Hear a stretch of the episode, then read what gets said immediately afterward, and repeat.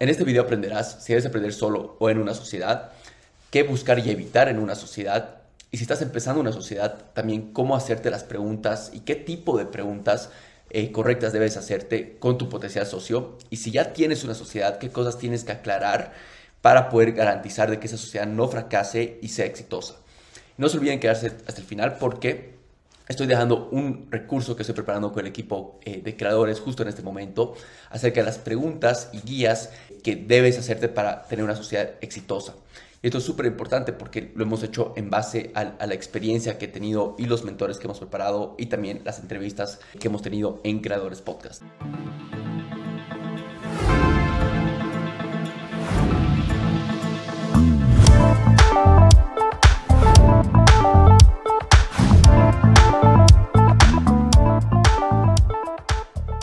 Bienvenido al canal de creadores, donde hablamos todo acerca de emprendimiento, negocios digitales, desarrollo personal y optimización humana. Mi nombre es Marcelo Segarra, soy host de Creadores Podcast y cofundador de Quiero. Y si eres suscriptor de este video, sabes que a muchos de los speakers que, que, entrevistamos en Creadores Podcast, les preguntamos todo acerca de cómo han formado una sociedad exitosa. Y la verdad es que formar una sociedad exitosa realmente puede definir si es que vas a fracasar en tu emprendimiento o negocio o si es que vas a tener éxito. Es casi como un matrimonio y la razón que tomaba el tiempo de hacer toda esta investigación y aparte más que investigación, una reflexión acerca de todo lo que ha definido mi, mis sociedades exitosas de las que han fracasado, es todo en base a la sociedad y cómo la he formado.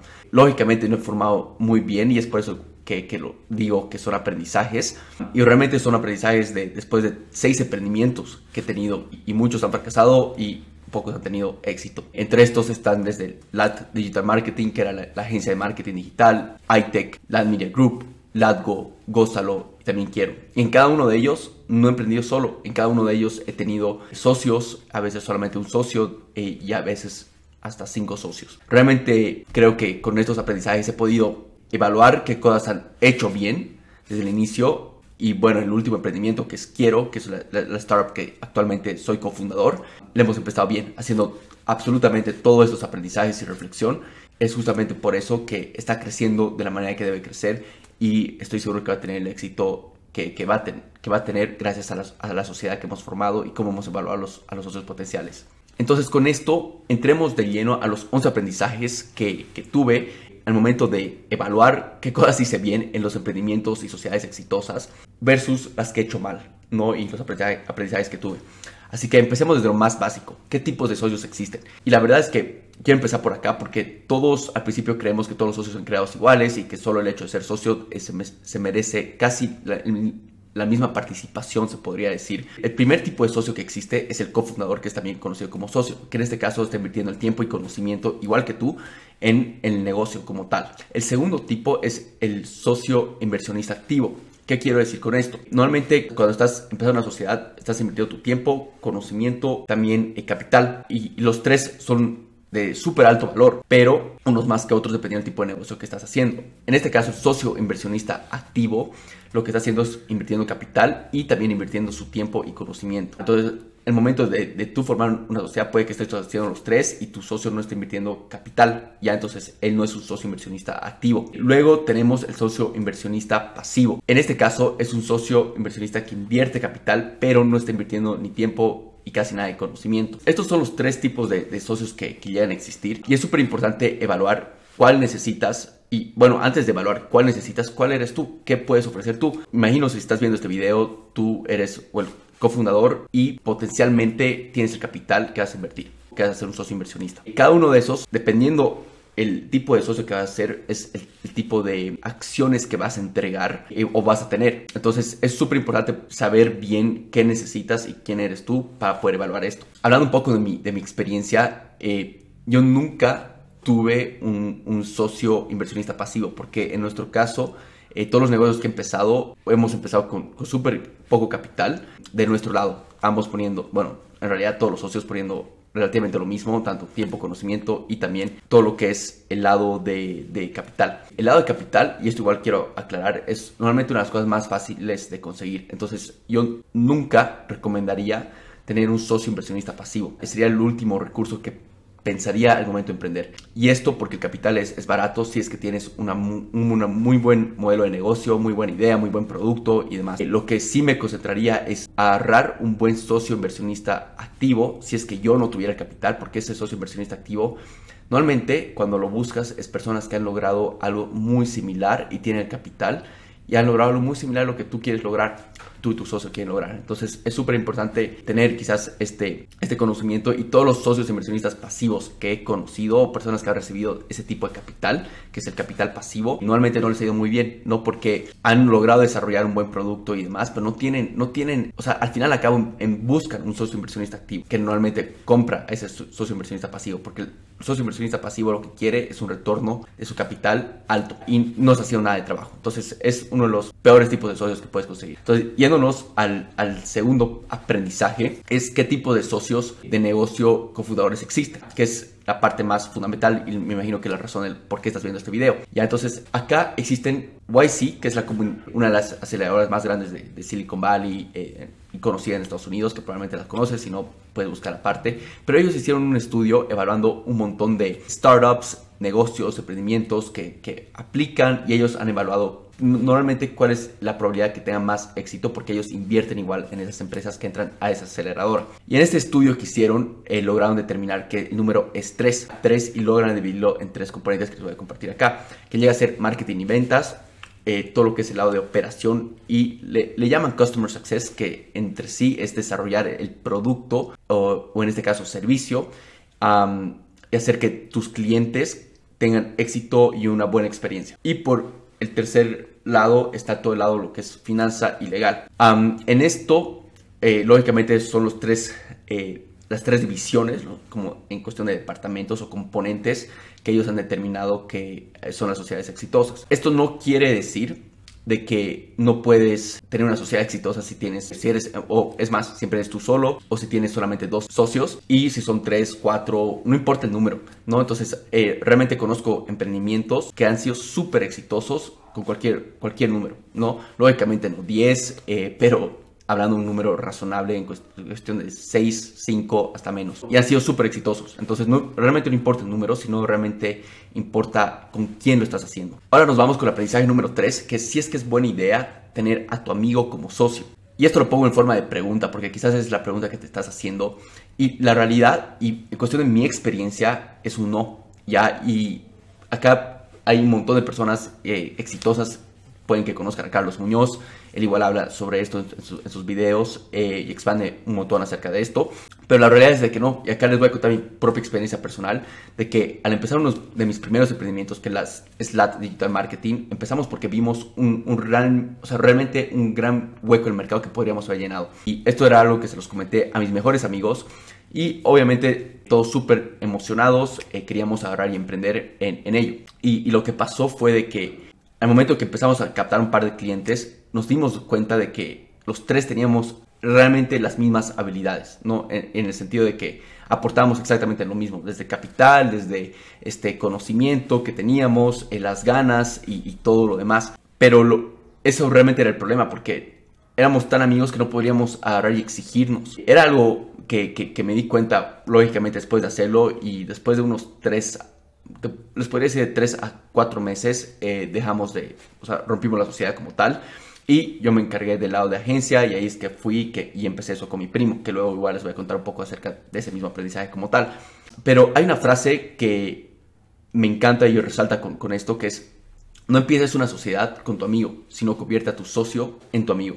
Y esto es súper, súper clave y me hubiera encantado escuchar esto, pero lamentablemente muchos de los aprendizajes tienes que y vivirlos, no tú mismo aprenderlos para saber qué es tres cruces en tu vida. Y esto es uno de ellos para mí. Algo que tienes que analizar es antes de meter a, tu amigo como socio, porque de hecho hay muchos emprendedores y sociedades, negocios que han tenido éxito haciéndolo, pero normalmente lo haces porque no quieres hacerlo solo y lo haces por un tema de soledad, no quieres agarrar y fracasar solo. Entonces son las cosas que tienes que agarrar y evaluar que exactamente me ha pasado a mí. No quería agarrar y fracasar solo, más bien si fracasaba quería fracasar con mis amigos y no tener ese fracaso solo. No evalué bien qué cosas tenía que tener yo, qué tenía que evaluar acerca de mis socios y realmente ese fue el error y esas son cosas que voy a tocar un poco más adelante. Entonces, la respuesta acá es no emprendas con tu amigo antes de evaluar bien todo lo que tú eres, o sea, tener autoconciencia, que ahorita igual voy a tocar, y también saber eh, que, o sea, que tu socio potencial sea autoconsciente, saber que él te pueda decir en qué es bueno, qué cosas no es bueno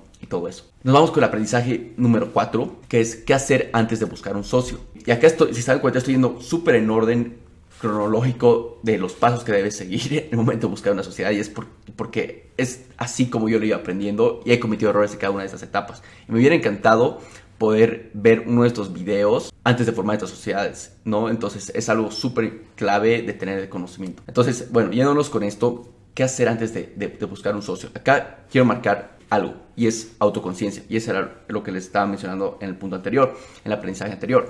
Traigo esto de autoconciencia porque normalmente hay, eh, bueno, hay, este actor, este autor de un libro que se llama Traction, que si no estoy mal es Gino Wickman o algo así, tal vez el apellido lo estoy pronunciando mal, pero él habla acerca de que hay dos tipos, o sea, cuando estás formando tu sociedad hay dos roles claves, que normalmente es el tema del visionario y el integrador. Ahora, cada uno de ellos tienen habilidades eh, totalmente diferentes, pero juntos hacen que tengas una sociedad exitosa. Ahora, si bien él está hablando de visionario integrador, esto no quiere decir que solamente haya eh, dos socios en, en, el negocio.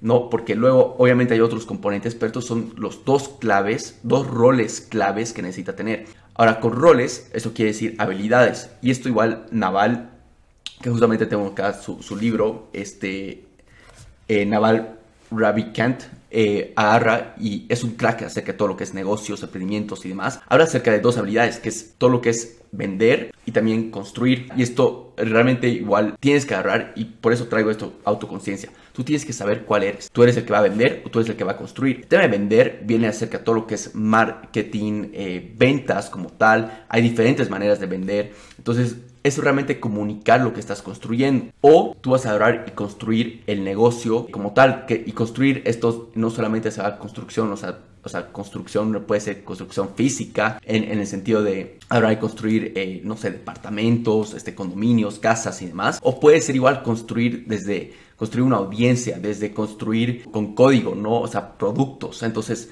o construir un mismo negocio que es un tipo de servicio. Entonces, construcción viene en varias cosas, pero va más hacia el lado operativo. Y esto es justamente la habilidad del integrador. Y el visionario tiene la habilidad de todo lo que es vender, porque el visionario sabe comunicar a su equipo, también sabe agarrar y comunicar a sus potenciales clientes acerca de lo que están construyendo. Entonces, eso es súper importante tener como autoconciencia y evaluarte. Y si no conoces aún esto, lo que te recomendaría es que tú mismo empieces y puedas evaluar cuál te gusta hacer más, dónde te ves más, ¿no? Entonces, esto, eh, antes de buscar un socio, recomendaría que tú mismo, donde al empezar algo tú mismo, tú vas a tener el rol en estas mismas dos cosas, vender y construir. Y quizás contrates un par de personas, quizás te empiece a ir bien al principio, pero antes de meter un socio, tú mismo vas a saber qué pieza te hace falta y dónde eres bueno y dónde eres malo. Entonces, acá vengo con la segunda parte eh, de este aprendizaje que llega a ser eh, hacerte las preguntas correctas, ¿no? Y quizás ya te conoces, quizás ya te conoces súper bien y en el sentido que si das las preguntas correctas, que muy poco se hace, muy poco se dan el tiempo de evaluarse y pensar,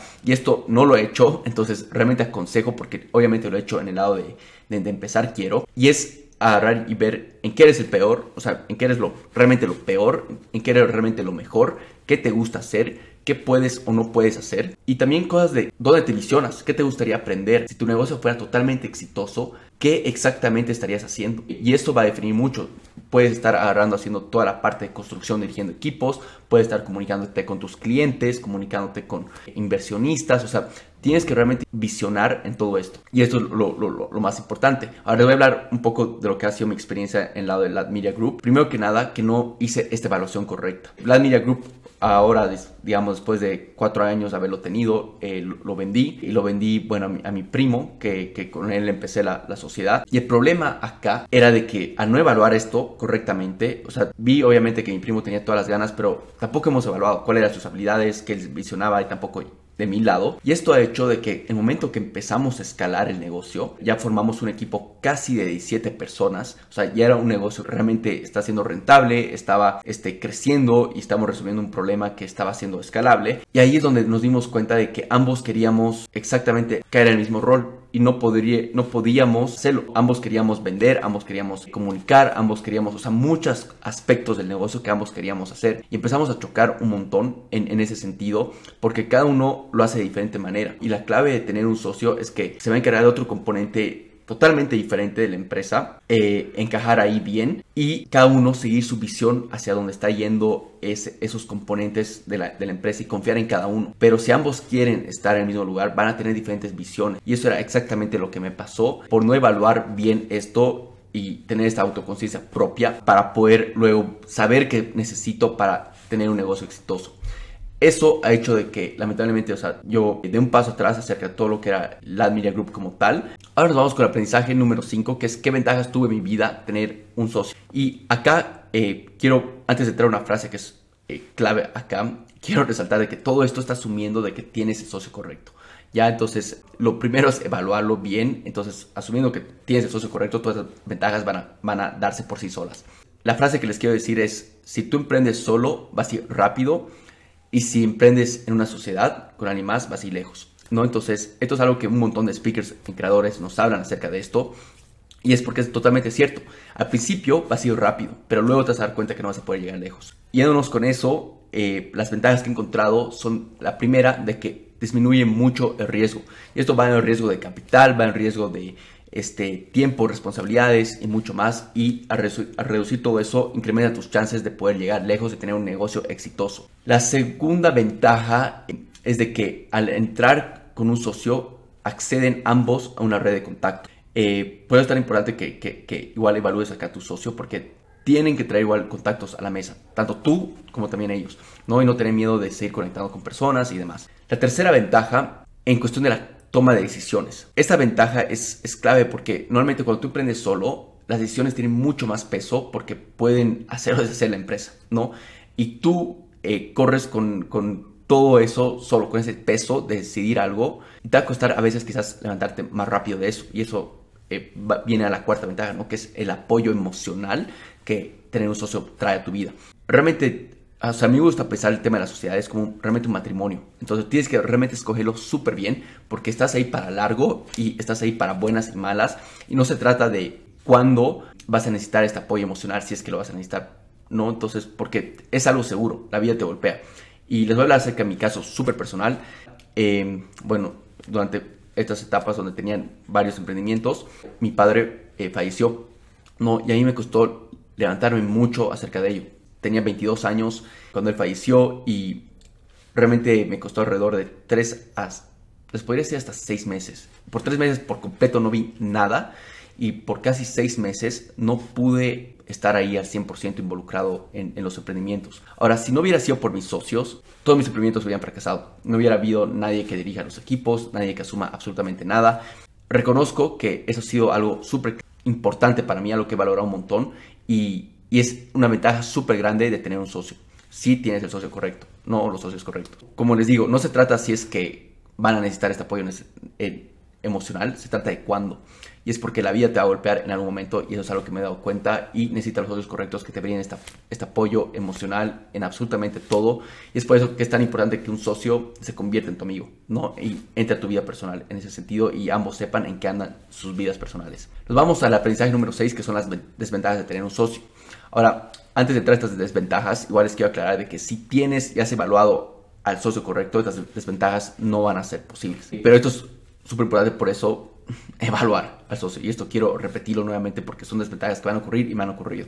La primera es de que al, al tener un socio, lo primero, obviamente las ganancias se comparten entre ambos y también a veces, en este caso, va a ocurrir de que tienen que reinvertir en la empresa. Esto es algo de que van a tener menos en todo sentido, menos porcentaje accionario, también menos ganancias. Ahora, el otro punto es de que en esta toma de decisiones va a haber mucho debate, ¿no? Y eso es algo que te tienes que eh, familiarizar y estar acostumbrado y, esperar igual a tu socio, ¿no? Que haya debates. No quieres algo fácil, no quieres algo que todo sea, como decimos en inglés, yes sir, y te diga sí a todo, a todas las decisiones que tú estás tomando, pero alguien que debata y tenga contradicciones contigo. Por eso, o sea, ser diferente con tu socio es súper clave en este sentido, porque va a causar eso. Pero a veces esos debates, si no se lleva bien, puede llegar en conflictos súper grandes. Y esto lleva a la tercera desventaja, que igual vemos en un montón de sociedades que seguramente igual ustedes conocen, de mi lado conozco un montón, de que esas sociedades a veces han emprendido como amigos y han acabado en demandas, esa amistad se destrozó y llega a ser, una sociedad llega a ser algo que les cuesta un montón. Yo afortunadamente todas las sociedades que he deshecho he podido hablar bien con mis socios acerca de ellos,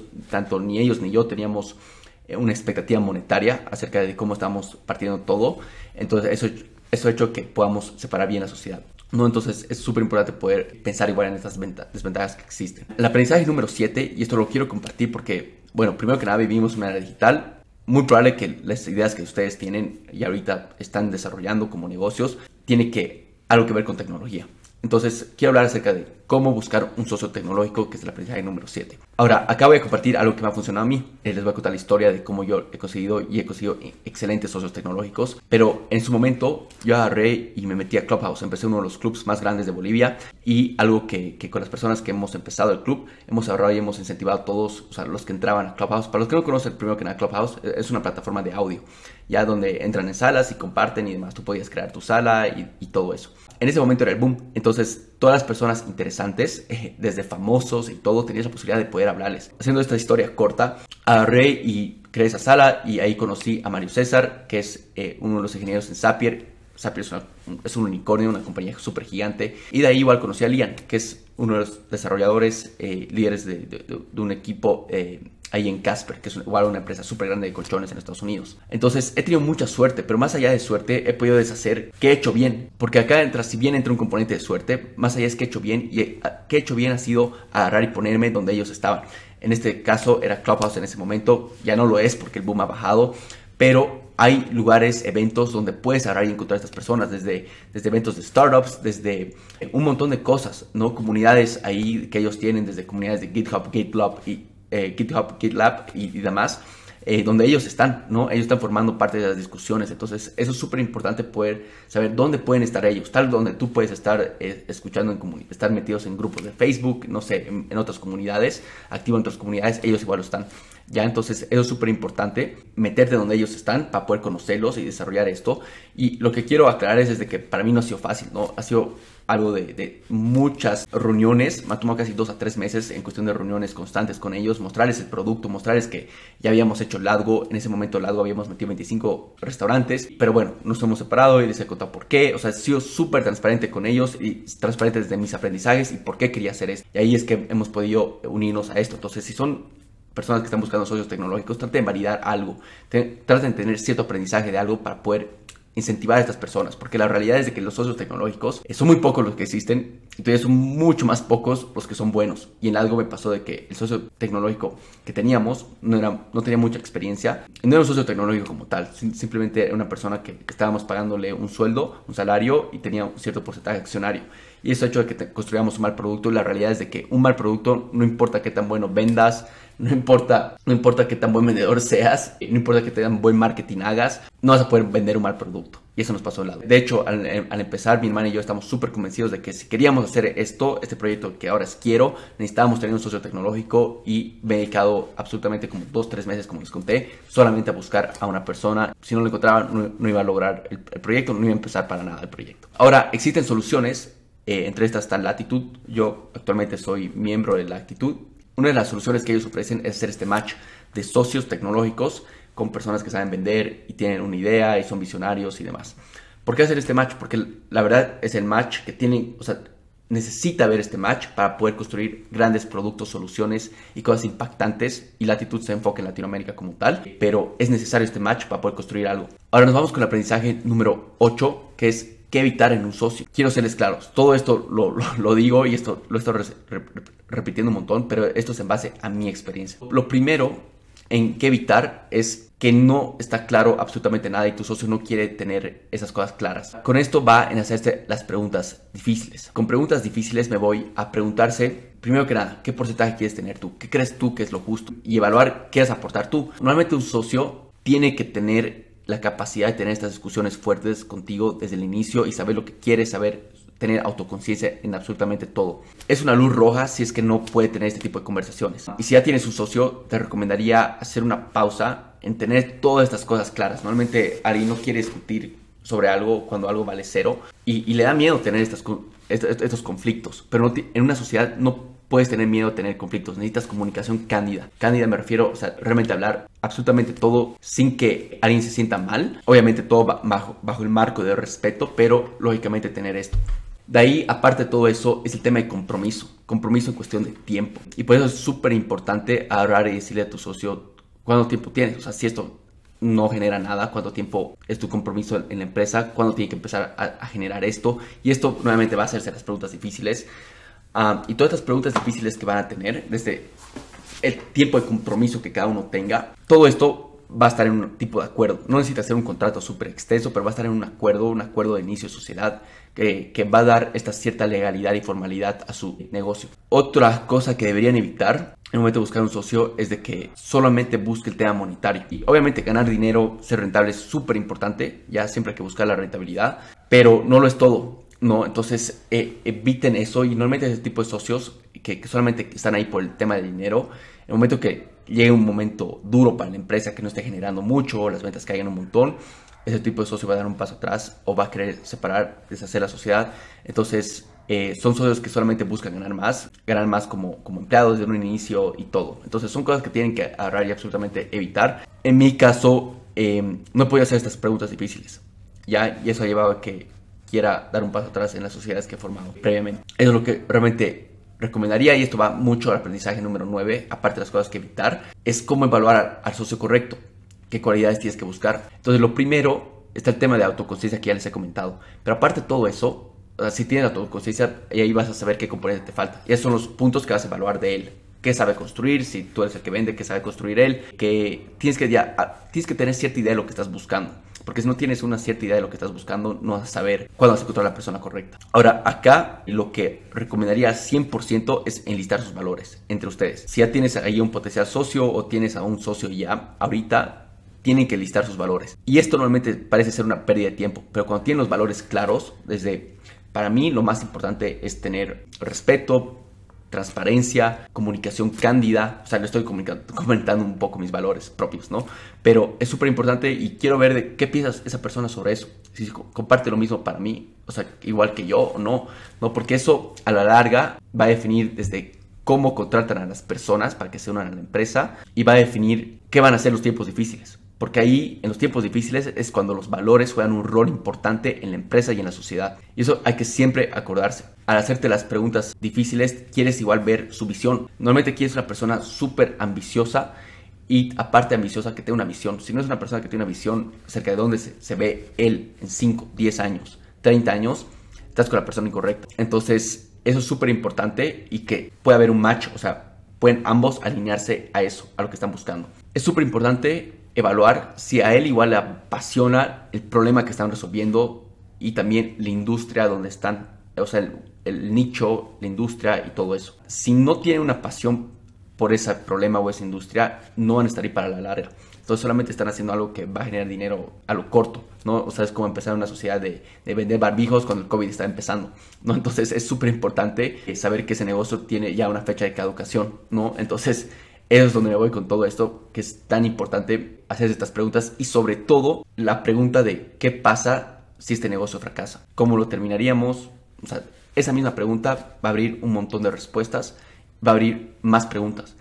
Entonces, acuérdense de esto, tener absolutamente todo esto documentado en un tipo de acuerdo. No necesita hacer eh, nada, pero bueno, igual las preguntas guías se las voy a dejar acá eh, y vamos a hablar un poquito más de esto al, al, final del video. Ahora nos vamos con el aprendizaje número 10, que es cómo arrancar una sociedad. Entonces, esto ya está asumiendo que han evaluado bien, se han hecho las preguntas difíciles y ya están terminando de tener ese acuerdo inicial, ¿no? Que es casi como un contrato. Para esto, un componente clave es tener el periodo vesting. Y ahí esto tiene que estar en el acuerdo. Técnicamente, un periodo vesting es esta forma de hacer eh, vesting hacen las startups de, de, Estados Unidos. todas las empresas desde Facebook han empezado así. Facebook, Google, Amazon, absolutamente todos tener vesting, ¿ya? Entonces, lo que técnicamente es el vesting es, es como un periodo inicial. Nadie, o sea, si bien hemos quedado que tú vas a tener 50% y yo voy a tener 50%, ninguno de los dos tiene ese 50% hasta cierto periodo.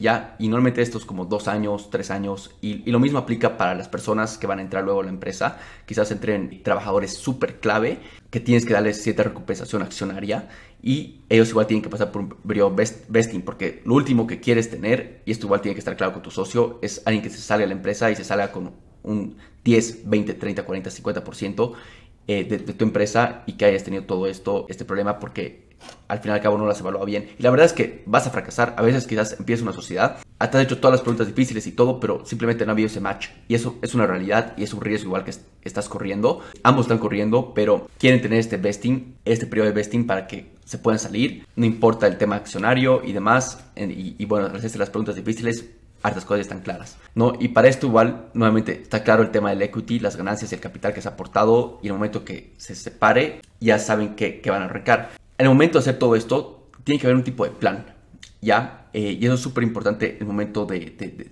o sea, de arrancar la sociedad. Si no hay un plan, han invertido todo este tiempo eh, haciéndose las preguntas difíciles, han formado este acuerdo, pero tiene que tener un plan. ¿Quién se va a hacer cargo de qué? Este van a ser tus roles, así vamos a empezar, dónde tenemos que estar, o sea, empiecen a marcar objetivos. Tres meses, seis meses, un año, tres años. Y lo que recomendaría es que sí o sí vayan algo de tipo tres años, dos años.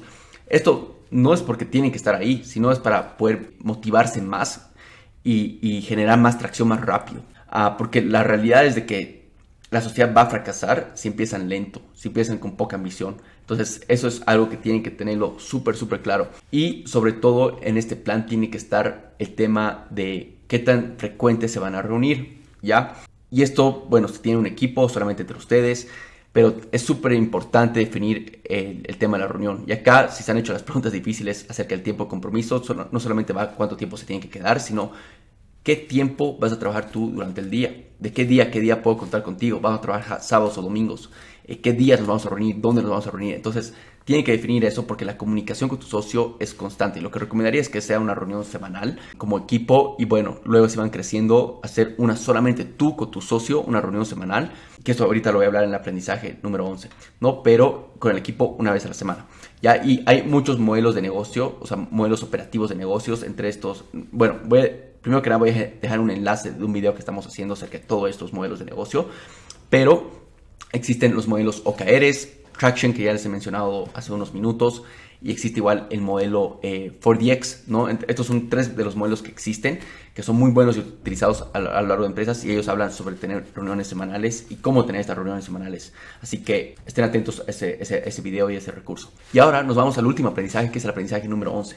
Ahora, lo más importante acá recordarles es de que no se trata todo sobre el dinero, pero el negocio tiene que ser rentable y exitoso para que la sociedad dure, ¿no? Entonces, no se trata todo del dinero, pero es importante, ya es un pilar importante. Pero lo demás viene todo lo que les hablaba sobre las ventajas de tener un socio, que viene el apoyo emocional, ¿no? Saber en qué anda él en su vida.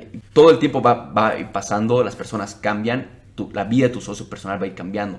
Desde estar en una relación, cómo estás con su familia, cosas más personales que por eso es tan importante tener esta reunión con tu socio que te mencionaba en el punto número 10. Porque si la tienes, no solamente van a hablar acerca de la visión, cómo ven la empresa, cómo se sienten respecto a la empresa como tal, pero si también darse el tiempo para tener esta, estas reuniones más hacia el lado personal y emocional, que es súper importante saber en qué anda. Y cada uno para poder brindarse ese apoyo como socios. Y eso es la pieza que va a hacer de que todo puedan construir todo, sobrellevar absolutamente todo. Para esto recomendaría mínimamente, o sea, si están empezando una, sociedad y mientras más grande tu empresa, más frecuente, ¿no? Pero si están empezando, recomendaría cada trimestre eh, tener esta reunión, quizás de un día irse juntos a un lado, eh, cenar juntos y demás para poder debatir todas estas cosas. O, hablar, más, más, que todo, más que debatir, hablar. Ya les he hablado del componente importante que es del lado personal que tienen que hablar, o sea, eso es como una segunda parte de esa reunión que se tienen que marcar, darse el tiempo. Y lo importante, aparte de eso, es el, todo el componente de acerca de la visión de la empresa, ¿no? Evaluar los mismos objetivos que se han puesto, si estás siguiendo el plan, cómo va a iterar ese plan. O sea, son cosas que tienen que sí o sí discutirlo. Y esto igual, nuevamente, va a estar dentro del recurso de, de, de OKRs, eh, tipo de reuniones que tienes que tener con, igual desde el lado de modelos operativos, ¿no? Entonces, todo eso voy a tocar en ese video. Son cosas que he aprendido igual tanto, con mis mentores, escuchando los mejores recursos, a las mejores personas que hablan sobre todo este tema operativo. Ya, entonces, eso fue absolutamente todo acerca de mis aprendizajes. Espero, o sea, con este video, que les haya dado una muy buena noción acerca de, todo lo que es formar una sociedad. Sé que este video ha sido largo, pero tiene un propósito. Y algo que he aprendido es de que la sociedad, como les decía, es como un matrimonio. Y cómo gastamos muy poco tiempo pensando en con quién vamos a pasar todo ese tema de la sociedad. O sea, con quién vamos a pasar todo este tema. Lo mismo en el matrimonio. Algunas personas no gastan, o sea, no invierten mucho tiempo pensando todo y evaluando absolutamente todo, cuando son decisiones que van a marcar por completo el curso que va a tomar eh, tu sociedad, tu matrimonio y todo. Entonces yo lo veo en la sociedad como un, tema de matrimonio y a partir de ahora, si fuera a formar una sociedad, voy a seguir exactamente todo lo que les he nombrado acá y estoy seguro que, bueno, estas son cosas que han determinado que mis emprendimientos sean exitosos cuando he tenido y evaluado bien absolutamente todas estas cosas. Entonces, haciendo un pequeño recap acerca de todos estos 11 aprendizajes para que se puedan llevar cada uno de ellos, es uno, qué tipos de socios existen, ya les he mencionado de los tipos de socios que existen. Dos, es acerca de los tipos de, de socios y cofundadores, o sea, acerca de los componentes dentro de una empresa que existen tres es si es que es buena idea tener a tu amigo como socio.